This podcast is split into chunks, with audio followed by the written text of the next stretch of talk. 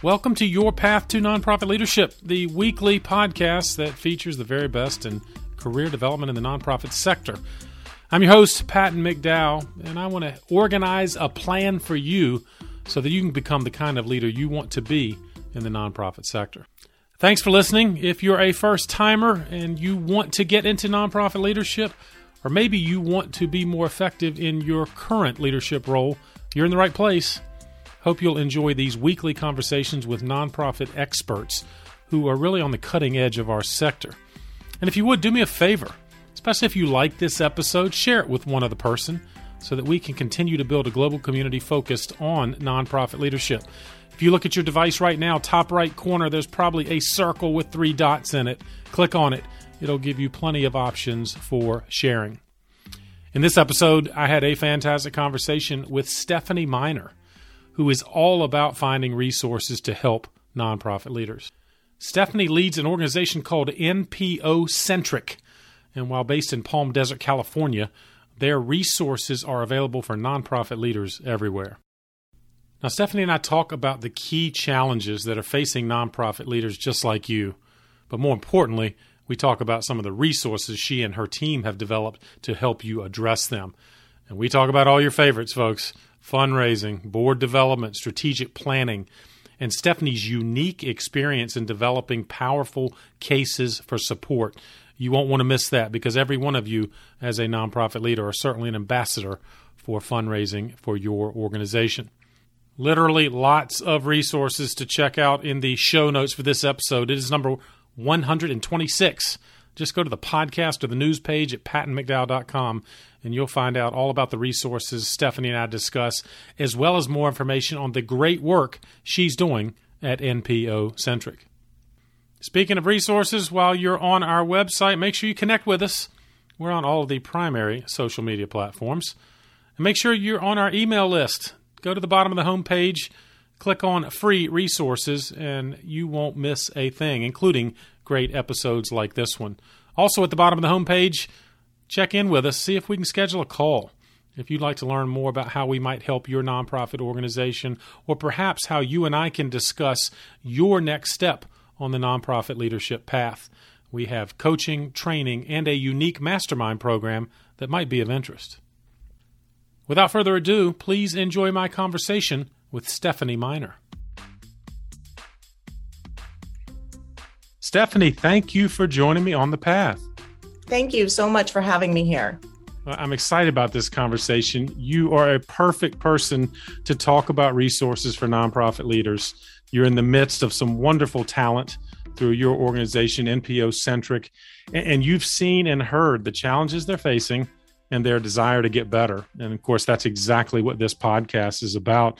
In fact, Stephanie, let me start with that because I think you did a recent survey, literally to identify some of the top challenges that nonprofit leaders are facing. Maybe tell us about that survey and what you found out. Sure thing. So, we joined a Facebook group that has thousands and thousands of nonprofit professionals, especially leaders. And we posted a question asking them, What is the most urgent or important matter what is your biggest problem? And I thought that the answer was definitely going to have to do with money, fundraising, grant writing, or board issues because we see that so often. But believe it or not, the top concern was about self care for wow. nonprofit leaders. But here's the thing that I found very, very interesting based on what I saw, I created something called lead magnets, which is a resource that I can give to people for free when they come to our website. And since everybody was so concerned about self care, we made this really great packet for nonprofit leaders all about self care because it's not just bubble baths, it's way more than that. right, um, right. And so we, we made it very, you know, it was beautiful and had different options for them. And then we made one about board issues and we made one about fundraising. And surprisingly, the self care one got downloaded least of all. Wow. But I think that it goes to show something that we all already know as nonprofit leaders. We never take time to take care of ourselves. We're so busy caring for others. So it was very interesting the way that played out. That is fascinating. And so they were quick to identify self care as a need, but when it came time for resources you provided, they still go back to fundraising and board development. Absolutely. And I hope that there is a lesson that our listeners will consider. No matter how much good fundraising and board development you do, if you don't take care of yourself, ultimately your nonprofit is going to fail. And I, I'm sure you agree with me on that wholeheartedly. I do. Um, I do, especially given what's been going on the last 18 months. You know, we've got to take care of ourselves. So many people are relying on us. If we don't take care of ourselves, exactly what you just said, we're not going to be there to help them. Yep. So good advice, Stephanie. That's why you're here. And I'm delighted for this conversation. For those listeners not familiar with NPO Centric, let's start with that. What is NPO Centric and how does it help nonprofit leaders? So, NPO Centric is a program of a funder called the Regional Access Project Foundation. We're located in Palm Desert, California. And as a foundation, we know it's very, very important to make sure that nonprofit leaders have the resources that they need to be successful. So, this program is one that's membership based, and we help to build strong and resilient nonprofit organizations by providing them with really powerful tools and training uh, so that we can increase their sustainability. Uh, we teach things that will help in ways that will allow nonprofits to focus on their mission and not just survival, because so many of us are just focusing on survival. So we are here to help provide tools, trainings, anything that is needed to help a nonprofit go and grow and become sustainable. Yeah, love it, Stephanie. I've been to your website. I'm going to encourage our listeners to do exactly that. And of course, it'll be in the show notes because you do indeed identify key issues facing nonprofit leaders and you give them something to, to help them do it better and yes. I'm I'm uh, grateful for that, and I know the sector appreciates it. But before we get into some of the resources and the challenges that nonprofit leaders are facing, why did you get into this kind of work? What brought you to the field of nonprofit leadership? Well, my mother has been in the nonprofit sector for over 30 years, and she has had a fantastic career. She's always been very satisfied with her work. She made a decent living. And when I would come visit her at the time I was living in Florida, she was in California. When I'd come visit her, I'd always spend time helping her with her work, volunteering. And so I loved it, but it wasn't something that I saw myself doing. At that time, I owned my own marketing and social media company, and I was working a lot with doctors and psychologists because it's very hard to post on social media in that field because you have to be careful. You know, there's HIPAA and you just can't give a lot of advice. Right. And my mother's nonprofit actually lost their head of development, the person who was running their website. So she asked me to help the CEO asked me to help my mom's recommendation. Yeah, hard to turn that down, right? yes, I was doing um, their social media and website from Florida. They were in California.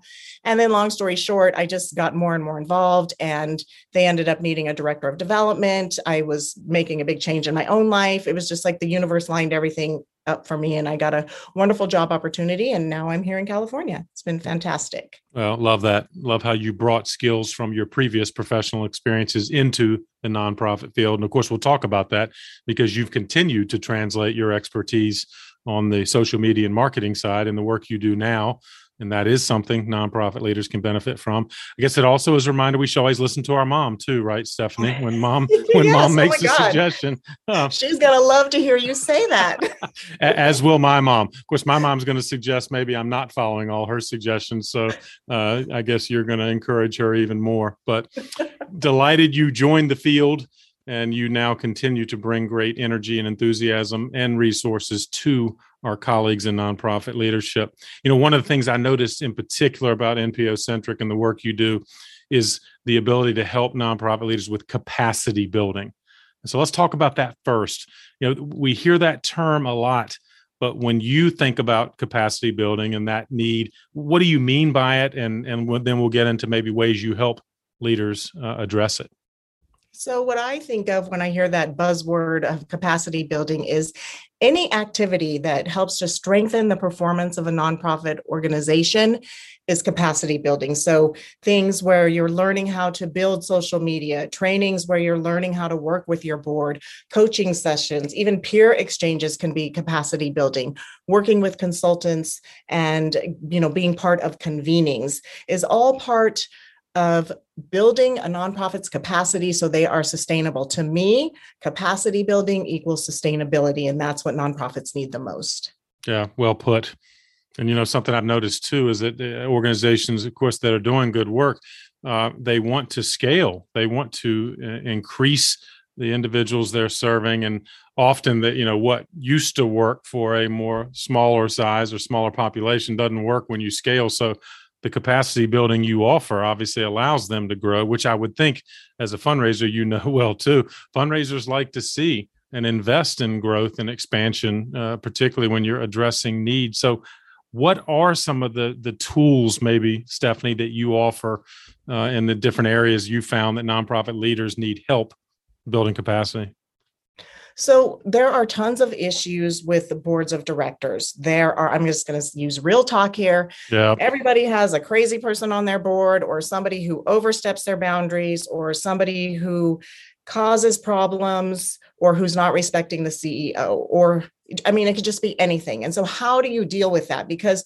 when that happens, that is what will stop a nonprofit in their tracks. I mean, you're just stuck there because the leadership and the people who oversee the nonprofit are not functioning well together so we talk about that using real talk we don't we don't beat around the bush we we get to the bottom of it we hook our members up with consultants we have trainings for the board we have ebooks we have video series anything that we can we can give them to get past that issue um, and I know at the end of the podcast, you're going to ask me out about a book about, you know, my favorite book. And I'm right. going to definitely share a resource that any nonprofit can use. I'm sorry if I gave away that secret. No, hey, I don't uh, mind a little teaser. A little teaser's okay early in, okay. but is, would you say that's the number one issue? I know you said the survey uh, while self help or self care was number one, but you think in terms of resource you provide, it's board related stuff that often comes to the forefront? I think that it's board related and fundraising and communications. Okay. And so nonprofits, I mean, we need money. We can't we can't do anything without without money. And that could be grant writing, fundraising, and just communicating in general. And what I see is a lot of nonprofits doing good work, but that's what they talk about. They don't figure out how to meet their donors and supporters really where they are and figure out how to bring them in in a way that's deeper just than supporting their good work like how do we figure out what makes someone tick that will yep. make them want to engage with us that will make them want to give us money and it can be different for every person and that's where communicating and taking the time to sit down with donors and and having them in different sections in your database is so important but the problem is, is there's not enough hours in the day yep. so we help with providing systems and processes that will help with fundraising uh, we give a lot of things that are partially written for you for appeals, for email communications.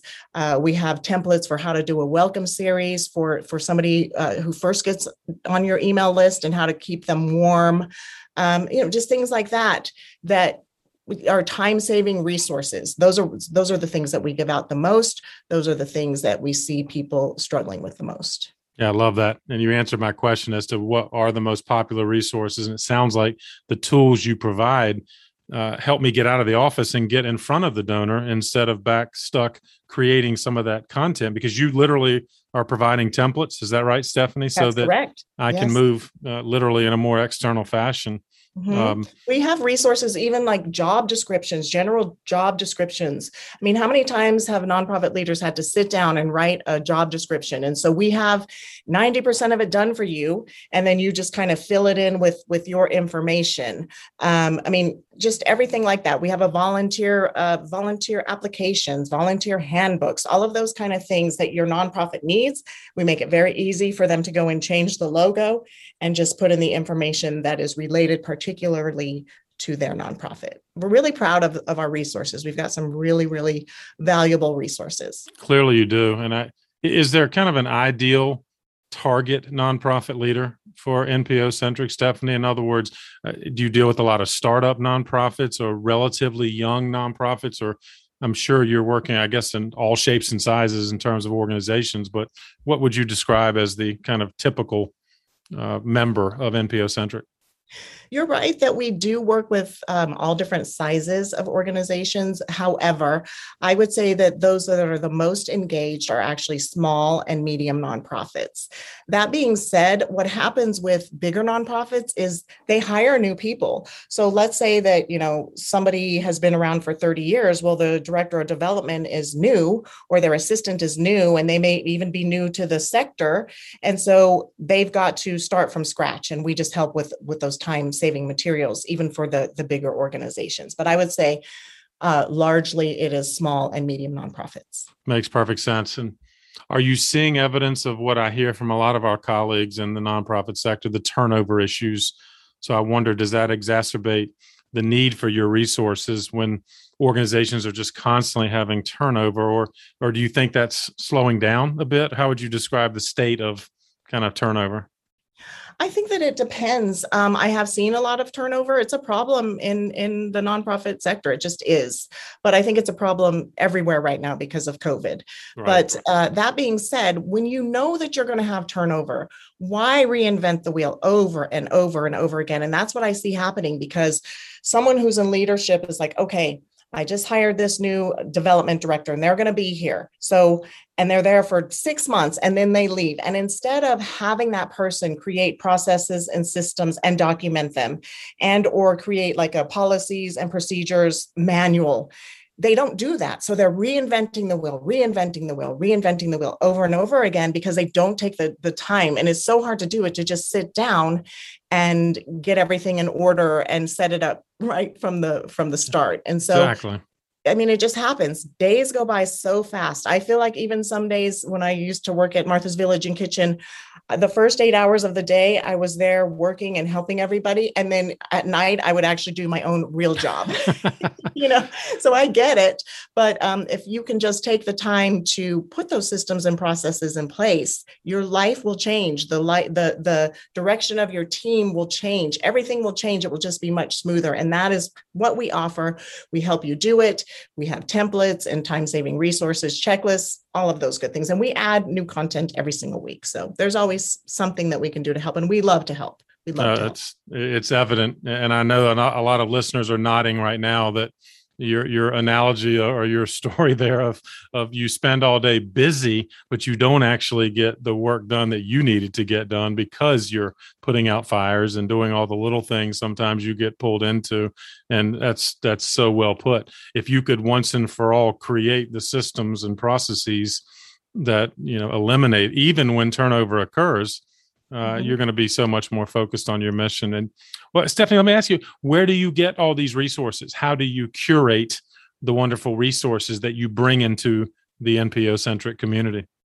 So there are a few ways. Um, uh, some of them are based on my experience and things that I know about and have sure, been through. Sure. And then obviously we are a funder, and so uh, I have access to a lot of other funders. I interview them and find out, what, you know, what is moving you to give funding to nonprofits, and then I go and share that with the nonprofits. I also hire professional consultants to teach workshops and write ebooks and do a video series back to the self care. Even though I was let down by the number of people who uh, downloaded the free resources inside of our membership, I hired somebody who's a life coach who specializes in self care, and told her the problem, told her the story I told you earlier and she said you know people get overwhelmed when they when they think of self-care. Let me do some two minute videos things they could do immediately that will calm them down or or will give them a different way of thinking you know and so I, I went and found somebody who was an expert in that. It was what we needed and so i just found the person and she created the videos and they're in our portal. We have some uh, we have a free membership as well so we have some of her videos in there. We just want to help people and so we we listen to the problems and then i go find somebody who can help solve them it's fantastic. Well, as evidenced by your very first story in our episode together, the the fact that you're utilizing surveys, you're listening to your members, and you're finding resources to address the things they need, and that yeah. certainly is a wonderfully responsive attitude. Uh, let me ask you about one more capacity building, I suppose, topic, but strategic planning. How would you uh, assess, Stephanie, the state of the organizations and their leaders that you work with? What kind of planning are they doing? Are they doing enough? Or is it an area where you find that you are, in fact, having to provide some support? We are definitely having to provide support. I can tell everybody who is listening do strategic planning. I know it's a pain to set it all up and to herd the, the cats and you know yes, and get everybody yes, in the yes. same room at the same time, but you must do it. More and more funders are requiring it you you won't get grants if you don't have it. And quite frankly it's just better for your organization. It's another time just another touch point with your board where you can make sure that you are all on the same page and that you are all are marching in the same direction. And if you're not you discuss it and then figure out how to make it so everybody's marching in the same direction. It doesn't have to be a ton of time but you do need to do it as often as you can. It's just it's just so so important yeah, good encouragement there. And you're right. I think a lot of times, and I've certainly seen it in many boardrooms, there's a rolling of the eyes sometimes that you know we're going to take on this very arduous planning process, but it doesn't have to be that arduous. And I'm sure you're encouraging folks just you know come up with something that helps you articulate your vision and the mission you're trying to accomplish now. It, as a funder, Stephanie, what are some of the things you're looking for? You have a funder eye as well, and you of course, talk to a lot of funders. What are they seeing with the best nonprofit organization? In other words, who are they funding? You know, what are the characteristics of those kinds of organizations, would you say? Or are there some things that maybe stand out? Well, for sure, nonprofit leaders have got to start collaborating with other nonprofits. Funders love it. If you can find a way to work together, you will get funding. I mean, I can't guarantee that personally, but you will. right, right. we it's... see that time and time again because it shows them that you are not just out there doing the work, which is so important, but that you're cognizant that sometimes uh, efforts are being duplicated, and so you can go to somebody else who's in the similar, you know, field that you're in and make it even better. And funders love that. Funders also love when you show them that they are not going to have to fund you forever, that you have a plan and that you're bringing in other sources of funding to support your programs. They love that um, they'll they'll fund you for multiple years if you can show them that okay the first year i need you to fund 80% the next year I, i'm getting funding from this other person or i'm having a capital campaign so i only need 50% and then the third year i'm down to 20% and then i'll fund the program myself and i'll come back to you next year with a brand new program and i want you know it'll be repeat and you can get funders to, to support you for years because you're you're finding other ways to support the program. They absolutely love that. And very few nonprofits do that or at least show that, and they absolutely should. It's a great illustration, Stephanie. You're right. Because I think ultimately, while they want to help, they don't want you dependent on them, do they? Absolutely. And if we don't demonstrate a, a funding model that allows them to uh, operate independently and not dependent on any individual funding source, that's such a good point and one that I think as organizations develop their budgeting models, they need to think about that. But sadly, I've seen organizations that just simply continue to push that envelope, relying on a you know narrow group of funders, and then if one of those funders goes away, things are in trouble in a hurry. And and funders do go they do go away. Foundations close. Uh, you know, families change direction. Yep. So many so many times they go away. Funding runs out. So you need to make sure that you are doing the best that you can to find multiple sources to support your nonprofit. Well, let me go back to your good point about you know funders looking and admiring collaboration. What does that look like? I mean, it. I suppose one end of the spectrum would be I could literally look at to merge with another nonprofit in my community doing a similar service. Or are there other ways, Stephanie, you have seen nonprofits illustrate or demonstrate that collaborative spirit that funders like? Yes. So I'll give you an example in the homeless services industry because that's where I came from last. So let's say that there's a program like Martha's Village and Kitchen who does wraparound services. Uh, they're feeding the community.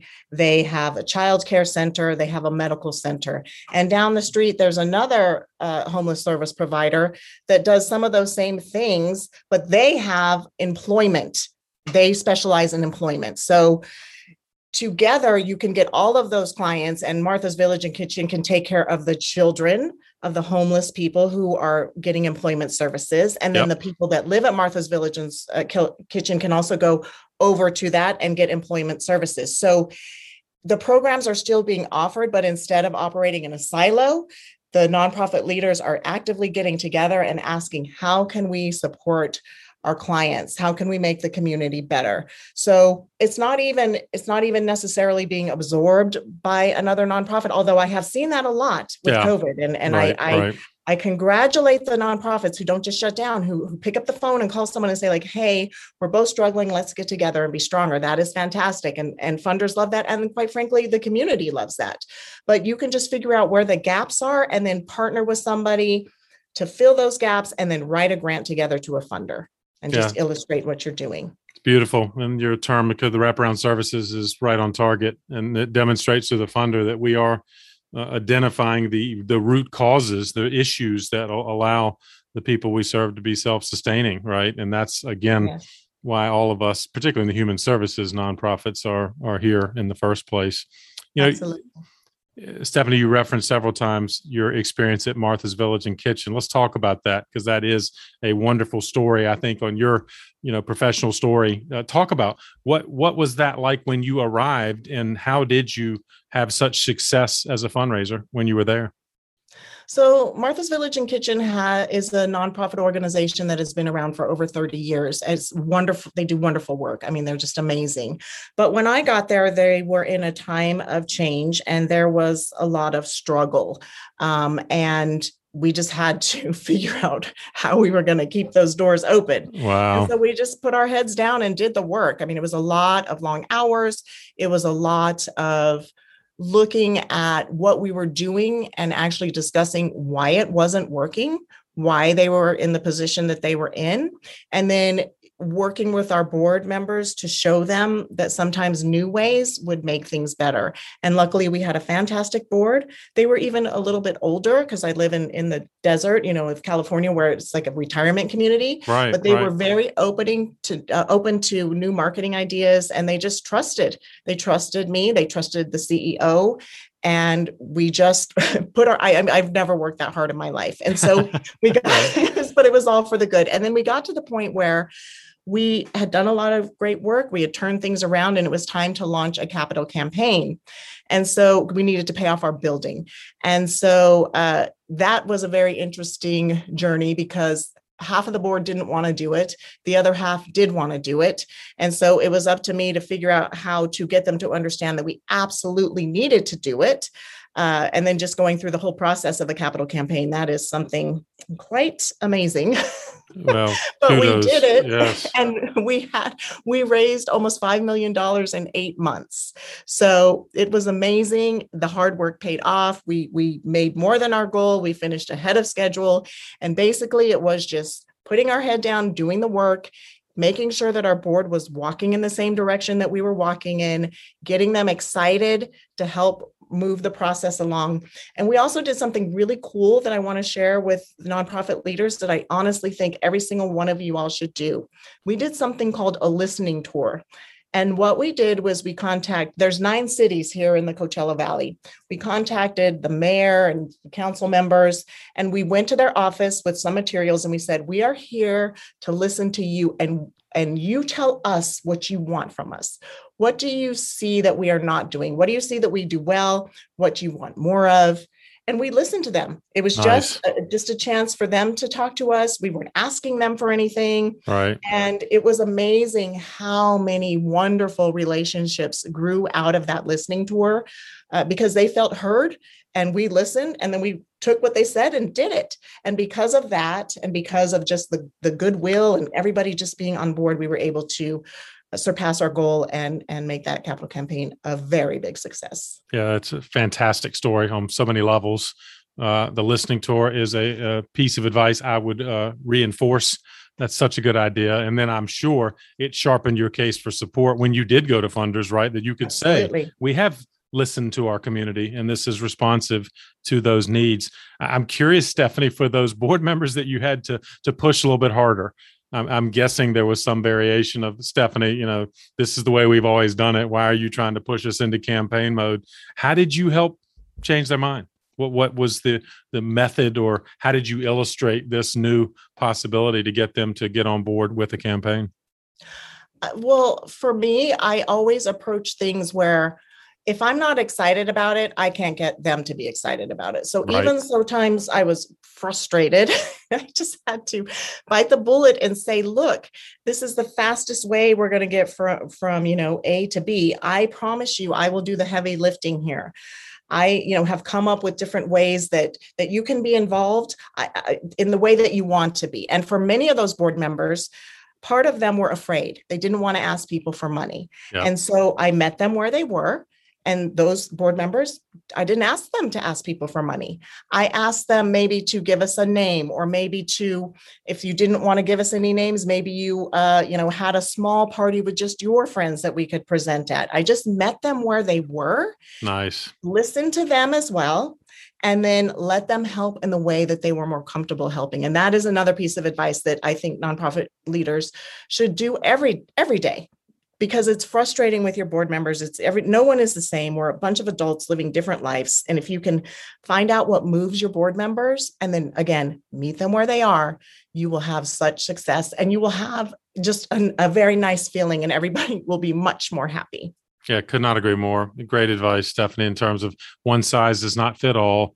And I've seen that frankly fail where the staff or the nonprofit leader, in, in essence, asks every board member to do the same thing. Hey, can all of you call on 10 of your friends? And some are going to be more comfortable than others. And it sounds like you adapted uh, to each of their gifts, right? And each of their skills, and you put it to work in a wonderful fashion. Um, it's Mhm. no doubt. Oh, sorry. Did you want to add more to that stuff? i just said thank you for that thank you well, you deserve it. It's a wonderful story, and it's there's no doubt why you are an effective fundraiser and a coach of fundraisers. So it's also not surprising that when uh, you were in a competition that evaluated pitches, which in essence is what you did for a five million dollar campaign, right? Um, you won twenty thousand dollars. Uh, talk about that. What was this pitch competition about, and what are the keys to making an effective pitch? So here in the desert, we have something called the Desert Fast Pitch, and it is actually put on by Regional Access Project Foundation, the place where I work now, and and this story is going to lead to how I got this job here now.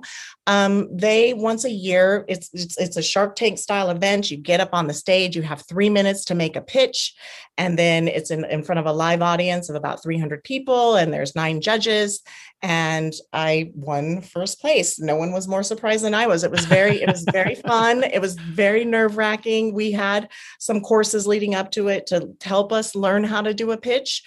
But the bottom line is when you are making a pitch to anybody, whether it's on an elevator, whether it's at a cocktail party, whether it's on a stage with 300 people staring at you, the main thing you need to do is start off strong and stay strong and get the people to understand how they can support you. You have to make it about, yes, the work you're doing, but about them. People will buy into it if you can figure out how to make it about them. And so I had to figure out how am I going to make this pitch is relatable to 300 different people. So I talked about kids and I talked about, you know, them sleeping in the car. I just told a, a very compelling story just right out of the gate. Um, and just appealed to the audience and and stayed excited and passionate. And I won. It was actually twenty two thousand dollars that I Oh. won for the Martha's Village Kitchen. Don't mean to shortchange your your prize money there, Stephanie. Yes, That's yes. awesome. In fact, uh, I've got a friend here in the Charlotte area, uh, Kristen Beck. Social Venture Partners does something called Seed Twenty, which I think is a similar pitch competition. But I Mhm. love your point there of it's not just about me and my organization, which I do think sometimes nonprofit leaders we entangle ourselves in the details of our programs and I, I, I take it your key advice is no, we've got to translate what we do into the individual audience members. Is that kind of a fundamental Absolutely. takeaway for you? Yes, yes, you, you- absolutely. You have to do that. I cannot tell you the number of times where someone will come into our building and say, Hey, I want to start a nonprofit. And I'll say, Tell me about it. And they will spend 15 minutes talking about themselves and how, why they came up with this idea and what it means to them and, you know, that whole journey. And yes, Yes. I want to know that, but I only want to know that for three minutes. And the rest of the time, I want you to tell me how it's going to impact the community, how I, you know, from what you know about me, can support you? How can I buy into what you're doing? And so many people just get so excited about their mission and, and what's happening that they don't include that piece. And then you lose people. You've got to make it about them. You absolutely have to. It works almost every time, I promise you.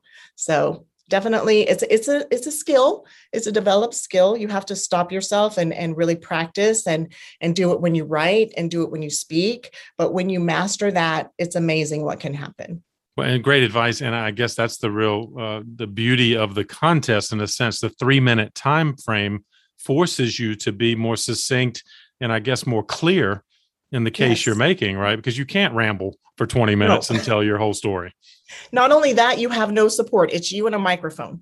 No brochures, no PowerPoints. It's just you in a spotlight talking. And so you have to figure out how you can be compelling to everybody in that room. Mm-hmm. And then after that competition, uh, because I mentioned that I was it was going to lead to how I got this job here, I just was so fascinated and amazed with the program that put it on at the time it was called center for nonprofit advancement we just recently turned changed our name to NPO Centric, which okay. stands for Nonprofit Organization Centric, because uh, we wanted to trademark our brand. And so I just was fascinated and thought, wow, this could be such an amazing program. Not that it wasn't good, but I just had 27 ideas of how how I thought it could be better and expand right. nationally and and that it was so needed and that they should have a digital portal and I, I actually told my mother listen if the director of that uh, department ever retires, I'm going to apply for that job. And she was like, okay. I, you know, she didn't think anything of it. And then six months later, he retired. Be, be careful so, what you wish for, Stephanie. Yeah, right? yeah. The universe or God or whatever set that up. And I got the job. And it's been just such a wonderful adventure because I get to help so many nonprofits. Not, I loved working for Martha's and I loved working for and helping other nonprofits, but to be able to touch hundreds and even thousands, our membership right now has over 1,200 people in it. That's, wow. you know, over a thousand people we're helping make the world a better place. So it's very, very exciting. Well, it's no doubt that you are. Uh, and bringing enthusiasm that nonprofit leaders need, and uh, no surprise that you're particularly effective in helping them make a pitch which in essence is you know a case for support that every nonprofit leader has to articulate. You know your expertise coming from social media and marketing the integrated marketing work that you did prior to getting into nonprofit work. I mean is that an area you see a lot of nonprofit leaders struggling? Uh, in other words i'm imagining many of them have a passion for the program but perhaps not the experience or expertise in marketing and social media and that kind of thing. So talk about that space and what you've done to try to help leaders and, and deal with it. Sure. You know, social media can be scary, but the one thing I say to nonprofit leaders and just want to remind you all of is that nonprofits are a business period. So we have to do the same things that for profits are doing. And that includes social media, that includes making videos, that includes all of those scary things. and so we have to figure out a way to make it happen. So I would say to pick one or two channels, and I highly recommend Facebook, even with all of its crazy problems. It right. is a place where donors live, where supporters live. That age bracket has money and time to support your organization. So start there and just be consistent it doesn't matter just post one thing a day. It could be something as as simple as happy monday you know and then on friday have a great weekend. What are you doing? We here at whatever your name a nonprofit is, is are having a birthday party for the kids who you know are have cancer or something like that. And then right. over time you just add to it. You you do throwback thursdays. You throw do pictures behind the scenes simple things. It doesn't have to be complicated but it just needs to be consistent. And if you are struggling with social media, because first of all, if you're a one or two man show, who has time for that? But you really do need to do it. And and I would double down and say that Facebook is actually like the yellow pages used to be. If you were not in the yellow pages back in the day, you were not a real business. You did not exist. And it's almost the same way, in my opinion, for Facebook. You've got to have a, a business page and you've got to have a presence on there. And worst case scenario, go to your local community college, go to a college, find a student, a volunteer. They're out there, they need the volunteer hours and say, I need you to help me post on social media I mean, it's the best. It helps them, it helps you, and they can teach you along the way. And then also membership organizations like ours will teach you along the way. There's there's a lot of resources that, that can help with that. There's a lot of free resources. And I would highly recommend something called Canva. That's C-A-N-V-A dot com, canva.com. Right. It is a graphic design uh, resource. And i mean the templates are beautiful. You just change your the colors and put in your logo and you know you have to you have to zhuzh them up a little bit but it's it's easy. And it's free for nonprofits. It's a one page application and you get it free for the, forever. So i highly recommend uh, people going to canva.com and getting getting that tool and resource. Great advice stephanie once again and you're right you you anticipated my question of if i'm drowning as a nonprofit leader number one i don't have to engage in every social media channel because i do hear that sometimes and i'm sure you do the what about instagram what about tiktok what about linkedin what about everything at once right. and you're suggesting pick one facebook in particular do it well mm-hmm. and there are resources out there right if, if i'm just Absolutely. simply not skilled or have the time um, find somebody. There are volunteers and resources out there, and that'll help you do it. Absolutely, absolutely. And you'll be amazed what teenagers and young adults can can create. They're amazing. they they grew up with this. They Indeed. It's second nature to them, and and it's a great way for them to get volunteer hours. So tap into that just tap into it and and you know have them help you. And the cool thing about starting off with facebook is that it's integrated uh, facebook owns instagram. So when you're ready you can e- easily start to post over there. And then yeah. you know there are ways that you could go from post from facebook and get it to post on other social media platforms. But don't get overwhelmed. Don't start there. Start with one be consistent and then go from there. Similar advice stephanie on the website front I'm guessing, as you said, the yellow pages perhaps is Facebook, but also you've got to be effective, I assume, in your web presence. What what how would you describe the state of nonprofit websites or the issues you see and how you help nonprofit leaders that way? So I would say that a lot of nonprofit websites might be a little bit dated, or many nonprofits don't have websites at all. Yep. And I am here to tell you that a website is an absolute must. You must have it, and you've got to make sure that it is very, very easy for A, people to figure out what you do, and B, for people to donate. That donation page has to be simple, easy, and if you don't know how to set up a website, there's another um, tool that you can go to. It's called fiverr.com, F I V E R R.com.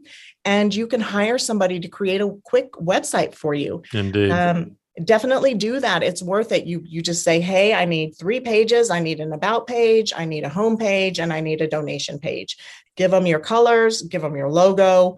Find some examples of web pages that you love and send those links and have them build the website for you. Um, and then i would go further and say through your website and even through social media, but mostly through your website, you have got to start to build an email list because even though social media is important, you don't own social media. Right now, right. this morning, I went to log on Facebook. It's down. Facebook and Instagram are down. I heard so, that. Yeah. Yeah. So what what do I do? I can't I can't communicate with anybody, but get, yes, I can because I have my own email list. Nobody can take that away from you. And um, you can really build relationships through building an email list. That's one of the most important things that you can do. Great advice. A gold mine, literally, Stephanie, throughout this conversation. Very grateful. Uh, and of course, I know it's going to encourage our listeners to look up NPO Centric and learn more. By the way, what is the eligibility for membership for NPO Centric? I know you're on the West Coast, but can can someone join from wherever they are?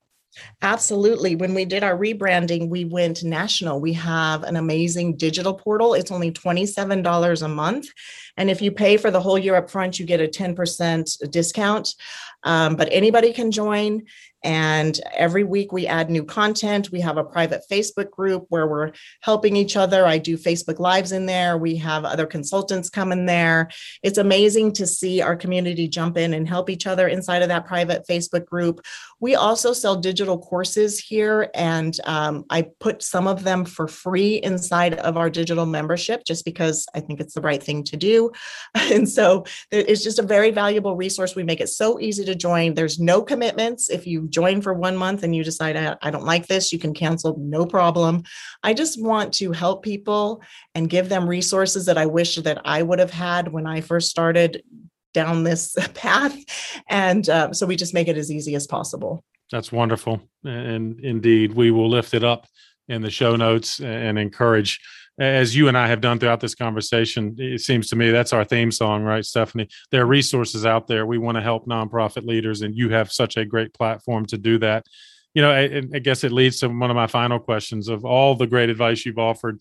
You know, if someone comes up to you and says they're thinking about getting into nonprofit leadership or advancing in the sector, what advice you offer? You know, they may not have their mother like you and I do encouraging us, but is there any final advice you would offer someone considering nonprofit leadership?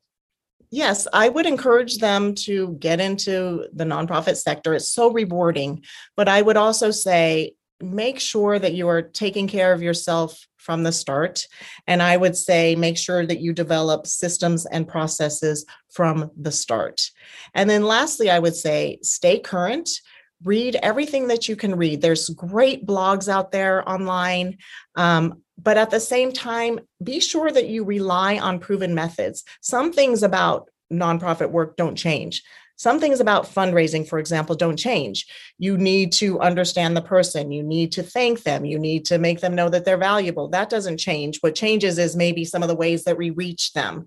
So focus on what's current, but rely on proven methods. Take care of yourself and put systems and processes in place, and you will be good to go in the nonprofit sector.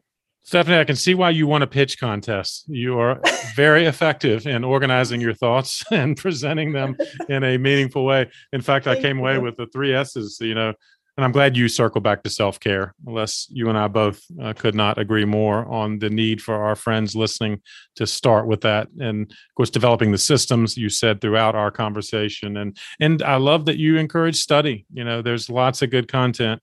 Make the time to learn. And you have, in fact, encouraged that. Speaking of study, as you know, I ask every guest to offer a book that's been meaningful to them or that you might recommend, Stephanie, to someone looking for good resources. You got a book for me? I do. It is The Little Book of Boards by Erik Hanberg. I hope I'm pronouncing his last name correctly. Sure. It is a board member's handbook. So, really, it's for your board members. I recommend buying a few of them and letting them read them when they first join the board. Of course, there's lots of other steps you should take, like making sure that they know what they're supposed to be doing that they have a notebook with with all of the documents that they need. Um, but this will start them off on the right foot. I would also give them to board members that have been in your organization for a long time because it will remind them of what their role is supposed to be.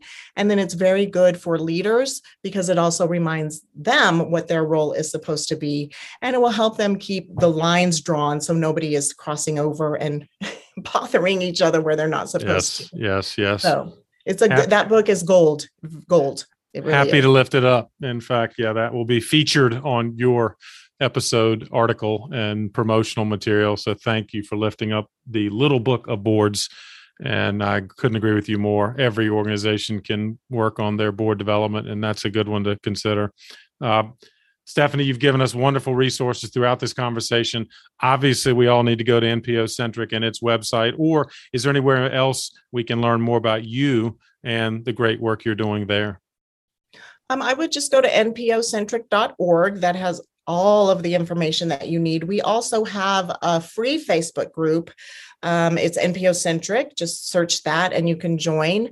And there's a lot of great information. We share I mean, things about fundraising, everything that we talked about today, and, and even more. Sometimes we even give away free Canva templates for nonprofits in that free group. So if it's Mother's Day or something like that, we'll give you the template. You can just take it and put your logo on it and post it. We just give away a lot of great things to make your life easier and save you time. So definitely consider joining NPO Centric's membership. And even if you don't, I wish you all the best. Make sure that you're taking care of yourselves and thank you all for all of the amazing work that you're doing. Couldn't say it any better myself, Stephanie. Thank you so much for joining me on the path. Sure. I loved it. Thank you for having me. Well, I hope you enjoyed this conversation with Stephanie as much as I did and came away with some practical ideas and, more importantly, some resources to help you on your nonprofit leadership journey. Don't forget about the show notes. They are available on our website, pattonmcdowell.com. You can find out more about Stephanie and, in particular, all that NPO Centric offers nonprofit leaders just like you.